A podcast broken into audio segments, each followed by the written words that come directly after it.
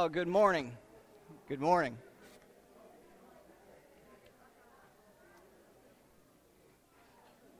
This morning we're going to be in John chapter 2.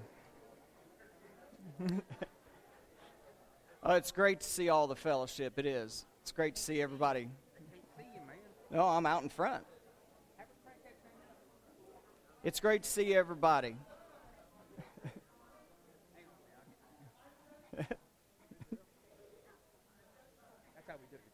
Yeah, yeah, that's how we do it in Kairos.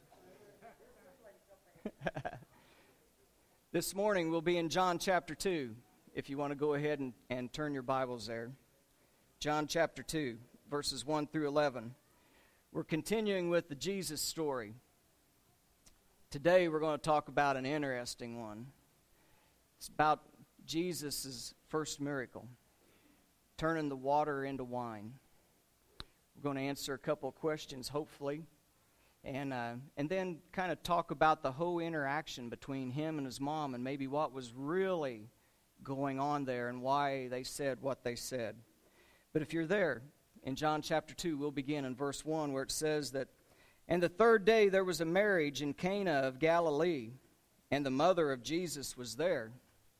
And both Jesus was called and his disciples to the marriage. And when they wanted wine, the mother of Jesus saith unto him, They have no wine.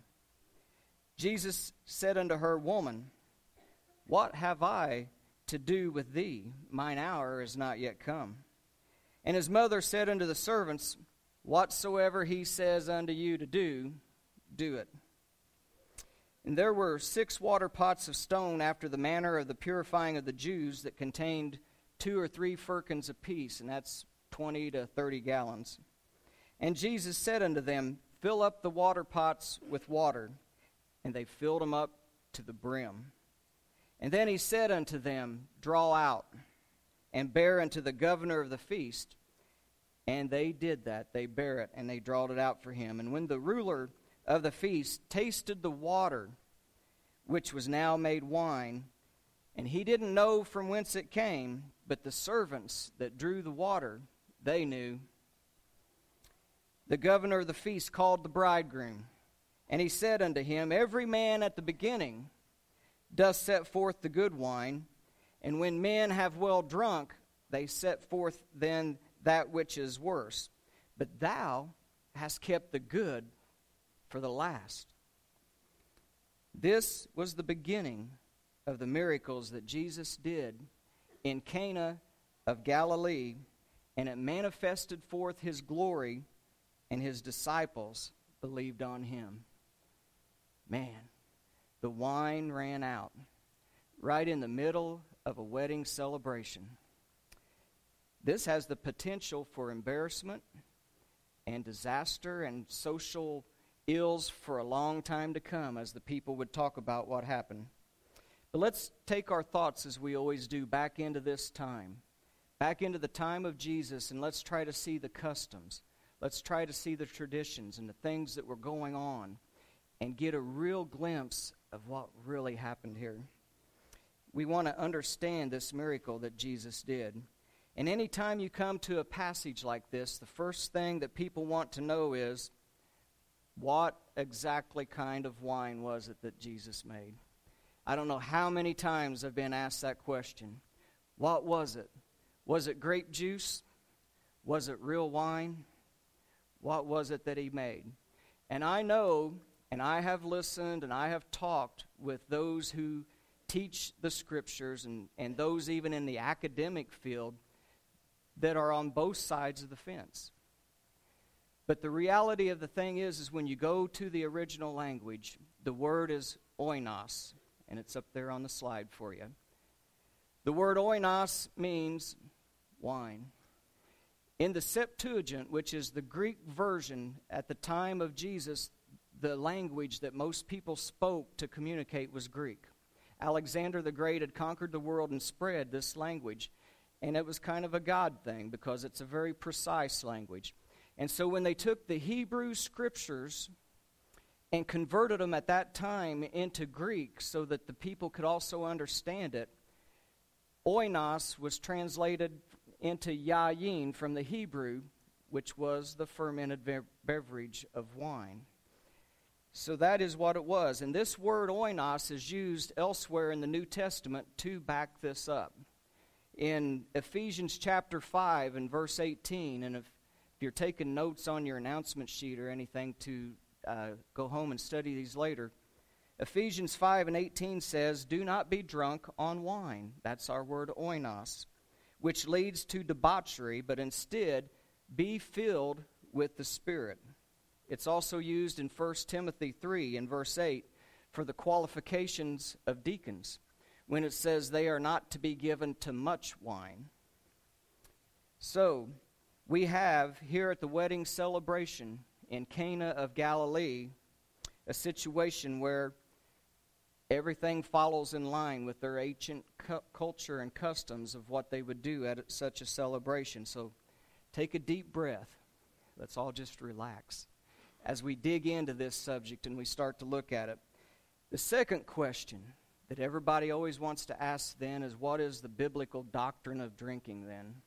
And so I'm going to touch on that just briefly for a minute. And I first want to say is that it is not bad to take a drink. But drunkenness is always a sin. And that's the main thing. And why is it? Do you think that, that God just doesn't want us to have fun? He's taken all the fun out of life and He wants us to be like that picture of the old American family where they're standing there and it looks like they were uh, raised on pickle juice and weaned on the dill pickle. No, that's not the idea of it. He doesn't want to take the fun away. But what happens if you have too much of this is why God doesn't want you to have too much of it. Because it removes from your mind and from your thought process and from who you are the ability to make rational decisions.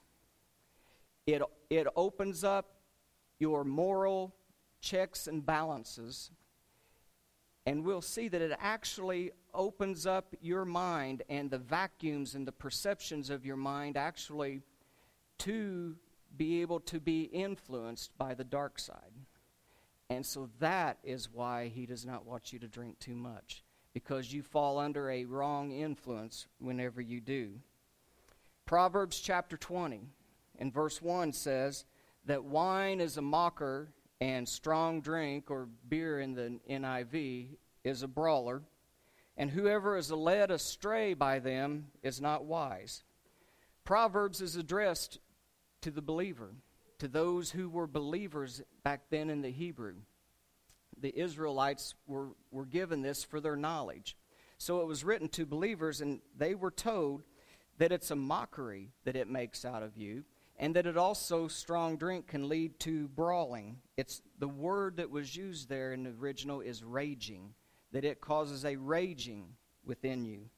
And it explains then that it it takes away that check and balance from your mind and all the restraints that you have in normal social life.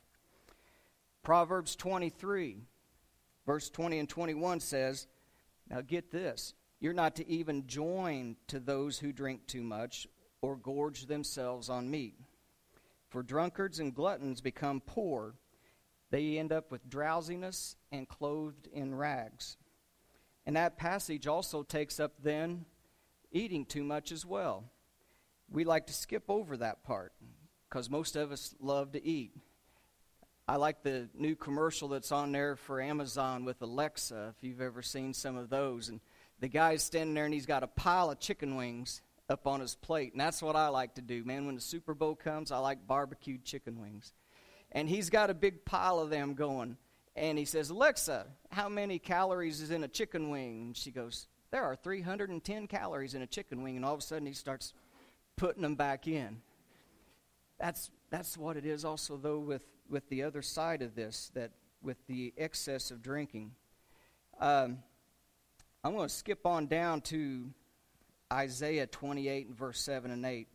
This is talking about those who were in the service of God, the priests and the prophets, and it says that they stagger from wine and they reel from their beer. The priests and prophets stagger and they are befuddled with wine, and they reel from their beer. And they stagger when they see the prophets see their visions, and they stumble, the priests do, in rendering their decisions and their judgments. And it says that the tables that they serve before God are covered with vomit, and there is not a spot that is without filth. Wow, it reveals a lot about what happens as it continues to grow upon you. Their teaching, the ability to teach correctly, the ability to see properly and to instruct is taken away and blinded because of the effects that fermented beverage has upon it. And it vividly illustrates the idea. We're going to talk about Nadab and Abihu in Leviticus chapter 10 on what happened there. With remember they are the sons of Aaron who was the brother of Moses and they were part of the priesthood. God had laid out all the ground rules on how the, you were supposed to worship him. What he expects the priests to do, he laid out in his word for them.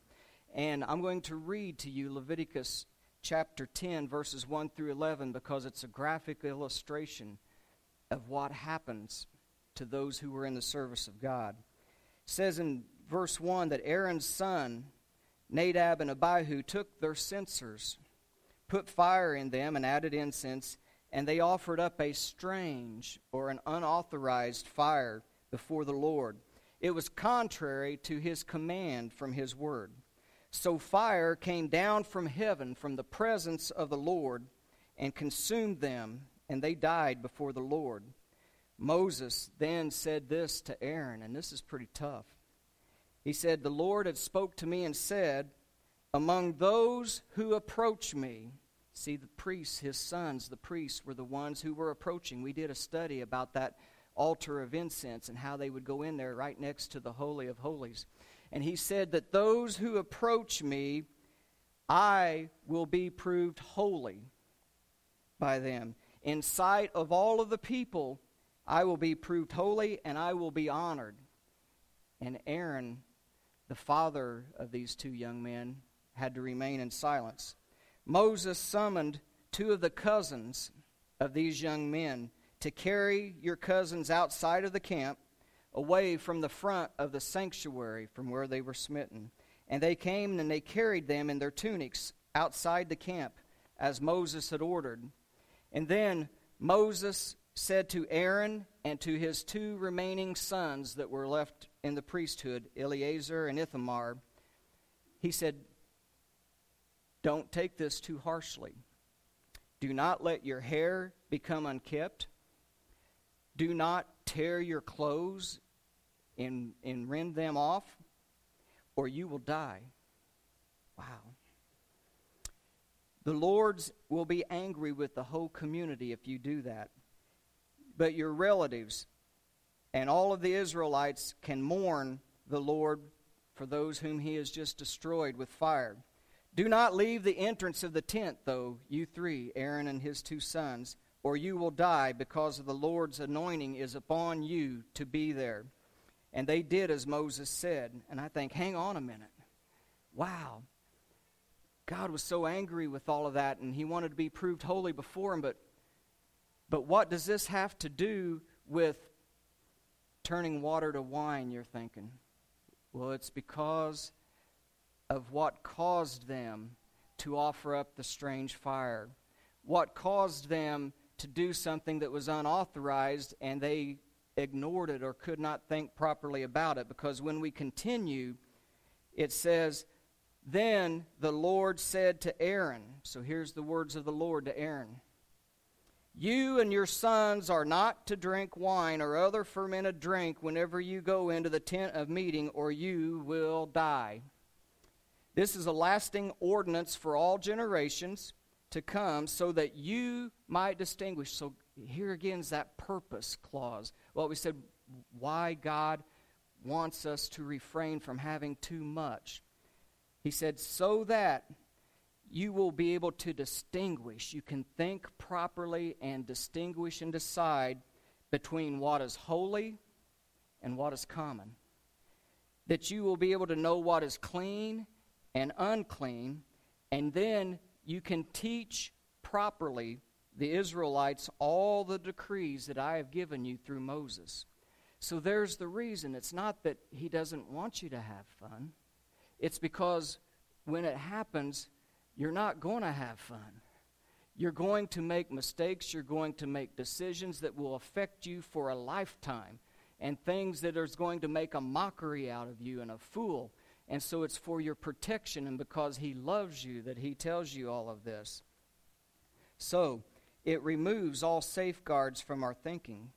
You're actually susceptible to the demonic influence of the dark side upon you when those reserves are shut off with these things. And that's why he wants us to do that.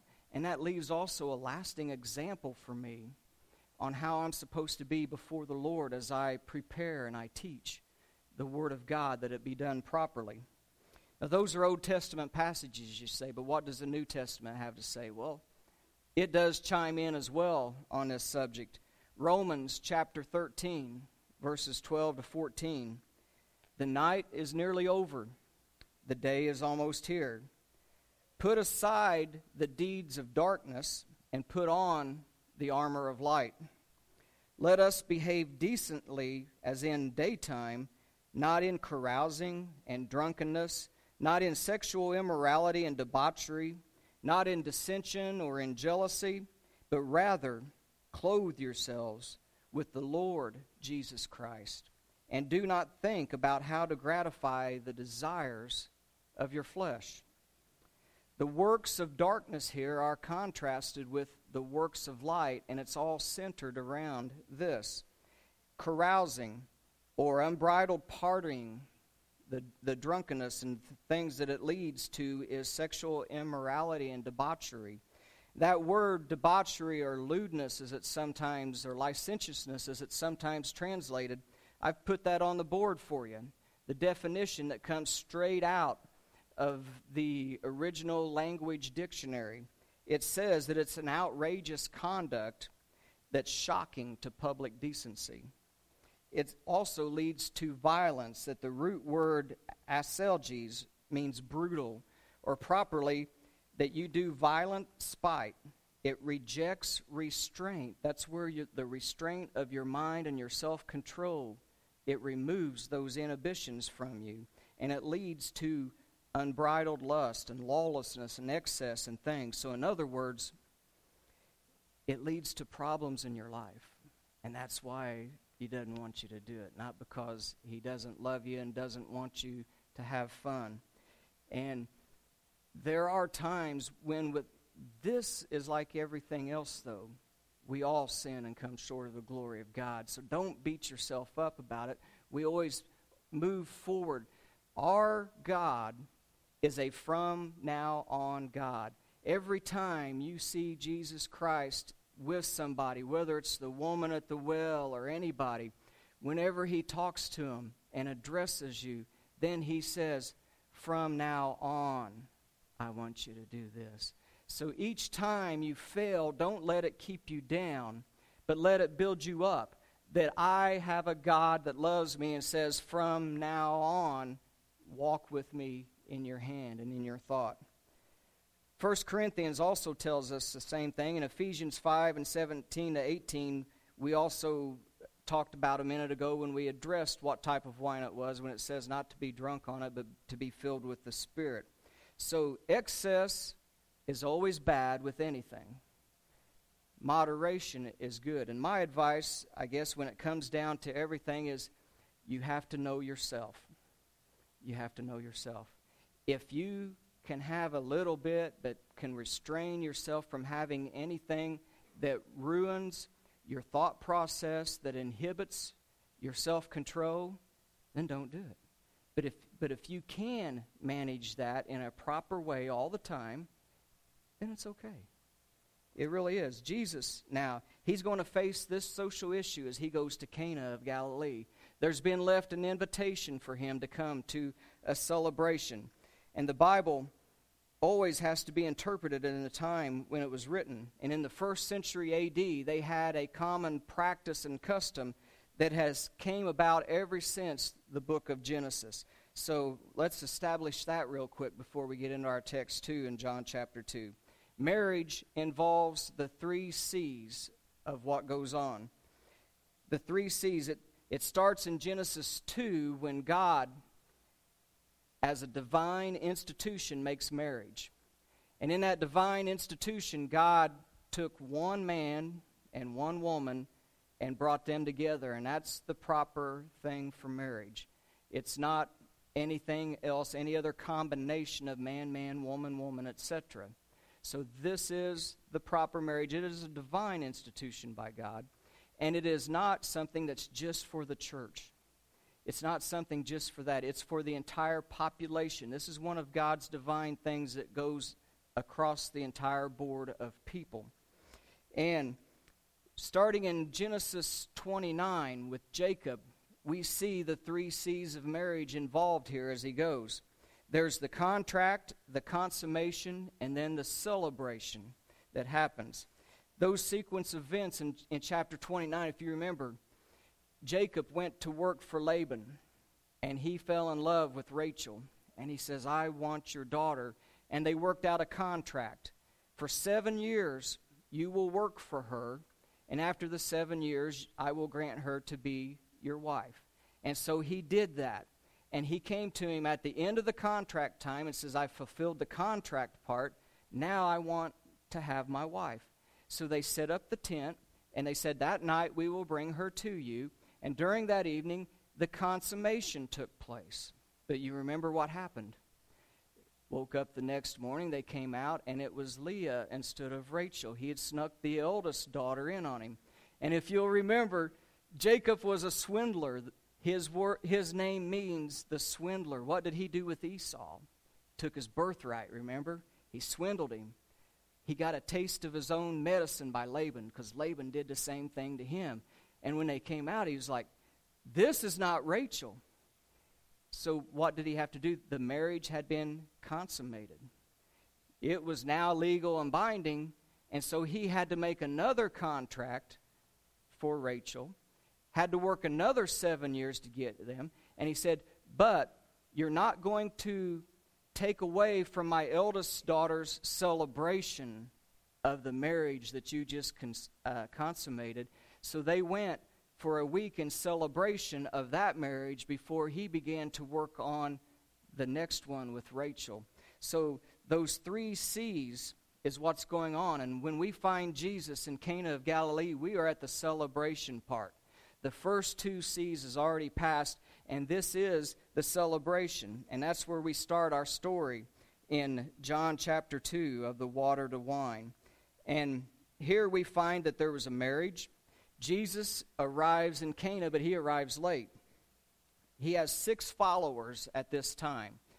He has, we saw four of them last week when he called his disciples. He's got Andrew, Peter, James, John, and right after that, he got Philip and Nathaniel. So at this point, he has six disciples with him. And it says that they arrive at the celebration with it already in progress. Mary was already there. And I'm going to bring this out because it's very important that the construct there of that in the original language was she has been there from the beginning. It was an imperfect tense. She was there at the start and helped set everything up. They arrived late. It's in an, an aorist tense that shows that it was a past point of time that was later on. And so that's important to know that now the crisis occurs. The celebration had already been going on by the time that Jesus and the six arrived. And I'm in verse 2 and 3, but I'm back in the King James. I know I'm, I'm trying to get into that NIV, and a lot of these passages I read this morning, I read from the NIV, but it doesn't show exactly the idea like the King James does, the proper wording for what happened next. It says that Jesus and the disciples wanted wine. And she told them that they have no wine. And that's what it actually says here that they came in and they wanted that. Now, I don't think for a moment it was an accident that Jesus arrived just as the wine ran out. There is no accidents with God. So there was a purpose here. This is going to be his calling card, his entry into the ministry. We have seen where he was baptized, that he went and faced temptation. He started selecting his disciples, and now he's starting the public ministry. And this is like handing your business card for the first time to a customer if you're a salesman. Here is his card, and he comes in, they want it, they've arrived late, and his mom says, The wine has ran out. And I'm going to present to you what I believe transpires throughout all this and why the conversations. Because if you look at the conversations and just read it, it, it logically doesn't make sense because, you know, they wanted wine. She says, We're out of wine. He says, What's that to do with me and you? My hour has not yet come. Why did that pop in? And then she just turns around and says, Whatever he says, do it. Have you ever thought how that actually all played out? Well, let's take a look at it, see if we can find out. Okay? Um, why did they want wine? I think for a couple of reasons. First off, is those three C's.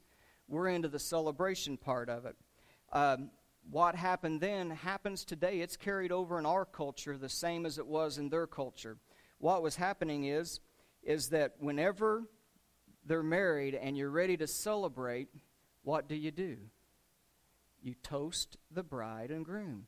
Even in our weddings today, after the ceremony is over, you go to a reception area where you wait, and when the bride and groom comes, we toast the bride and groom, right? It still carries over today. That's what happened. But in their culture, it didn't just last for a couple of hours that night. It could last for a week or more, depending upon how wealthy and well off the family was and how much friends and how much they wanted to celebrate. It might go for a week or more. So they were always people coming and going. And as they came, they wanted to toast the bride and the groom. And that's what is happening here. They arrive and they want to toast the bride and the groom on the normal custom. Second thing could be that these are a bunch of rough guys. They are fishermen. And if you look at what's transpired from chapter 1 into chapter 2, he's chosen them. They've had to walk for a couple of days to get back to Cana of Galilee from where he was at. And so they're probably a little hot, a little tired, just arrived into town, and it's also going to wet their whistle a little bit as well. Uh, we want something to drink. You know, we've walked for three days. We're ready. We want to toast them, and we're also ready to have something. The word that's used in here, though, when it talks about them arriving, is hustera And what it means is, is that you've arrived late after the fact and everything is gone. That's the word that's used here, and that's why it's, it's very interesting on the construct of the language. So they have been left out because the wine has ran out. And so now Mary, the mother of Jesus, says unto them, We have no wine. And we can infer from the rest of the passage that what she is actually trying to say to them is, Hey, guys, son, take you and your friends and quietly slip on out. We don't want to embarrass the folks. They have ran out, and we don't need to make a scene and let everybody know that we've ran out. Can you guys just leave? And you think, well, why do you say that? Because look at the conversation for a minute. The first thing Jesus pops back with is, You want me to leave? Well, my hour's not yet come. So that's the insinuation of this is when she tells him that we have no wine. Jesus has to get her to stop thinking from a physical sense into a spiritual realm now, because this is going to be a spiritual solution to this problem. And he says, Woman. He doesn't say mom or mother, he says woman. The word is gune in the original language. And it means where we get our word gynecologist. So he says, woman. That is like when I used to be a teenager and I'm rambling about something and my mom was trying to tell me something important, but I'm not listening. I keep rambling. And she would just go, Daryl Thomas. Now, you know when they use the middle name, what do you do? You snap to attention, don't you? You stop talking, you stop doing what you're doing, and, and you start focusing on what she's got to say. And that's what Jesus did here. He's not mom, mother, it's woman. And when he says this, and it's in the vocative form, which is pretty, pretty direct, it snaps her attention. All of a sudden now, she's paying attention to what her son is going to say unto her. And he says, Woman, what is that to you and what is that to me? In other words, what's this all got to do with anything, really? You know, happiness, my way of life, does not revolve around the celebration. What's, what, are, what are you talking about here? And he knows exactly what she's insinuating. She's telling him, We have no wine. Now, his second response was, My hour is not yet come. And in the book of John, this is the first time he introduces it, but he's going to use it in about five or six other places. He uses it in John 7, John 8, John 12, 16, and 17. And every time he uses this phrase, it's because of the cross. He's talking about dying upon the cross and leaving this life. And so it's like, wow, where does that pop in right here? That's three years away. It's because he wants her to focus. You know what she forgot? She knew all about Jesus. That's her son. She's been with him for 30 years. But at the moment, she got caught up in the cares, the hustle and bustle of what is going on, and she forgot that he is also God. She knew him as her son, but she had, for the moment, forgot that he was the son. She's about like Martha was. You remember Martha in John chapter 10. She was cumbered about with this load of care, and Mary's sitting at Jesus' feet, her sister. And she comes said, Tell her to get up and help. And Jesus slightly rebukes her and says, Martha, Martha, you're cumbered about with all these cares, but what she is doing is what's really important. I'm only going to be here for a short time. And that's where his mother Mary is at in this time. She's cumbered about with the affairs of this wedding, bless her heart. And I'm also starting to think that Mary, by the inference of all of these scriptures, is probably the, the grand dame or the person in charge of the supplies. Because if you look in a minute, she's just going to turn around and say to the servants that are there that's supposed to take care of taking the napkins, taking the forks, the little mints, and all of the stuff, she's going to turn around to the servants and says, Whatever he tells you to do, do it. How did she have that kind of clout? He's going to fill up a water pot and tell him to take a ladle out of it and give it to the governor of the feast to solve the problem. If you're the paid servant are you going to risk that type of thing just because some woman told you to do that? No. You would do it, though, if she's the boss and gave you the direct instruction, and then now you have to do what she said to do. And that's what I infer from looking at this passage, because otherwise, if I was there, I'd, no, I'm not going to give them the governor of the feast water to drink. So she, that's why she's so excited and cumbered about with this, is because it's her responsibility to try to make sure everything is working properly.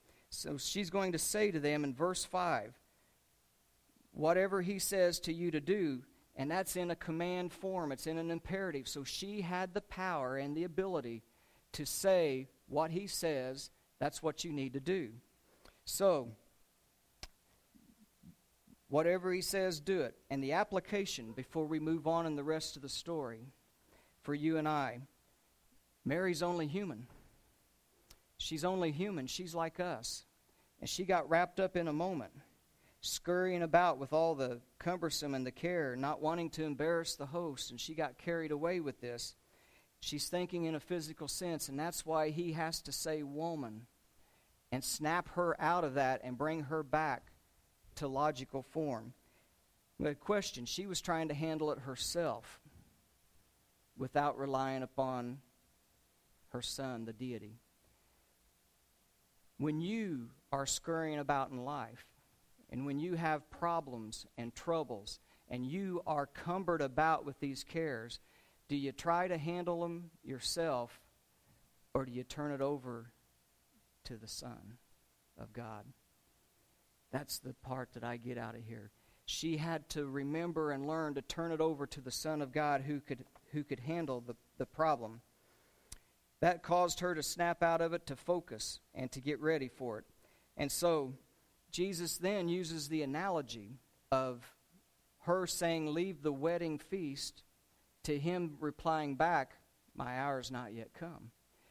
To remind her that you might be the mother of my humanity, but I am still your God. I'm still the Son of God. And although Jesus was her Son in humanity, he is still the God of Mary. And I think Jesus smiled right now. I think Jesus really smiled when all of a sudden he saw the light click on in his mom. You remember she had heard the shepherds come and explain that this is a special one. We've seen the sign and the stars. They saw the Magi come and anoint him the king. And it's always said in the, in the temple when they dedicated him, and every time it talks about how she kept these things in her heart. She had stored up enough doctrine from the word from God so that now when he reminds her of who he is, he sees the, the light bulb come on. And she spins around and she just tells him now, whatever he says, do it. I don't know what he's going to do. I don't know what he has in mind, but my son has never made a bad decision to this point. He has never let me down. And I cannot wait to see what he does in this situation. Whatever he says to you, do it. Because you remember what he said when he was 12 I must be about my father's business when they came to look at him. And he's just reminded her of that here. Psalm, she did what Psalm 55 and verse 22 says Cast your burden upon the Lord, and he will sustain you, and he will never suffer the righteous to be moved. That word for there on casting a burden, the burden's a military term for the pack that you would wear and hump around all those times. Casting it down is a WWE term for a body slam. So it's saying that the weight that is bearing on you and, and holding you, take it and body slam that onto the Lord, and He is going to pick that burden up and carry it for you so that you don't have to. And that's exactly what his mom does when she turns around and says, Whatever he says to you to do, now do it. She has given him the burden and the pack, and he is now going to carry it for her. Okay, slide eight. Um, I'm skipping, that's why I'm, I'm telling Tanya to go ahead. Uh, next, Jesus saw the six stone water pots setting there after the manner of the purification of the Jews, and they each hold 20 to 30 gallons. And he spoke to the servants, and they filled them up, it said, to the brim. Don't you love it when the Holy Spirit gets really specific? You know, sometimes it's kind of vague and you're wondering what really happened, but here it's real specific. It was up to the brim, up to the top. Why? Nothing else could have come in and anyone could say that Jesus didn't turn the water to wine. Somebody poured some extra stuff in there, somebody added something. No. It was up to the brim so that nothing else could have been added to it. And then Jesus says the craziest thing. He says, Take and dip of that water that you just poured in there and give it to the governor of the feast. And I can just imagine what the servants are thinking. I'm going to give that to him, and he's expecting wine. And when he tastes this old river water, he's going to spit it out. and it's going to be funny. And I'm not in trouble because he told me to do it and I'm going to wait and see what happens. But it says that that didn't happen. I wondered what they thought, but it didn't happen. No, not a chance. The governor took that ladle and he took a drink and he says, Where's the groom? And I bet they're thinking, Uh oh, they're in trouble. He's going to chew them out for bringing water. But that's not what happens at all. The groom comes up and he says, Hey, buddy, you made a mistake here. You put out the best wine at the last. You were supposed to have put this out at the first. Wow, what a change of events. And it says that the governor had no idea where the water or the wine or anything had came from. Only the servants knew. And they knew what had happened. And what a great miracle this is because that's 120 to 180 gallons of water. I can take a big horse tank and fill it up and I can say hocus pocus and abracadabra, and I can do all kinds of stuff, and I can never make 120 gallons of water into wine. It's just not going to happen like that, like he did. It was a great miracle. It was a calling card. It was his business card to say, Here I am. The Messiah has just arrived. The Son of God is here. I just did something that nobody can do. And that's my business card. And now everybody started talking about it. You wonder why miracles happen? As in John 20, as they're closing out the book and stuff, John says that these things are written so that you might believe that Jesus Christ is the Son of God, and that in believing on him that you might have faith and hope and everlasting life. So that's why this was written, and that's why this business card was there. Now, do you remember how many pots were filled up? Six. Remember in the beginning we said how many disciples that he had at this time? Six. Isn't it funny how several times in the miracles the number of disciples represents the number of things like the feeding of the 5,000? Took up 12 baskets full so that each one carried a basket down to remind them that Jesus did this miracle. Here we have six water pots and we have six disciples. And what it is, is those pots were there for a purpose. They were there for the ceremonial cleansing of things, to wash vessels, to wash people's hands before they eat, etc. But those pots were empty, weren't they? They had to be filled up. Jesus looked in the pots and he saw the connection between his disciples and the pots. There's a purpose for each one of us, for every person that God has created. But those pots were sitting there empty and useless and cold and not serving their purpose just like these disciples were when he called them. He has just called them, and right now they're empty. They're not filled up yet. But water is an analogy for the Word of God and for salvation, the water of the Word. So as they travel and they walk with Jesus for the next three years, just like those water pots, they're going to get filled up with His Word and with His example. And they're going to get filled up to the brim so that on Acts chapter 2, they are ready now for that to be spilled out and overflowing. And wine is used in the word as a blessing from God. Whenever you're going to go into like a land of milk and honey, and it also tells you that it's fruitful with the wine. It's the land of blessing. And so wine represents blessing. So you're going to put the word of God inside your water pot. And when you get filled up with it, then you can draw those blessings out of you into others to be able to share that with them.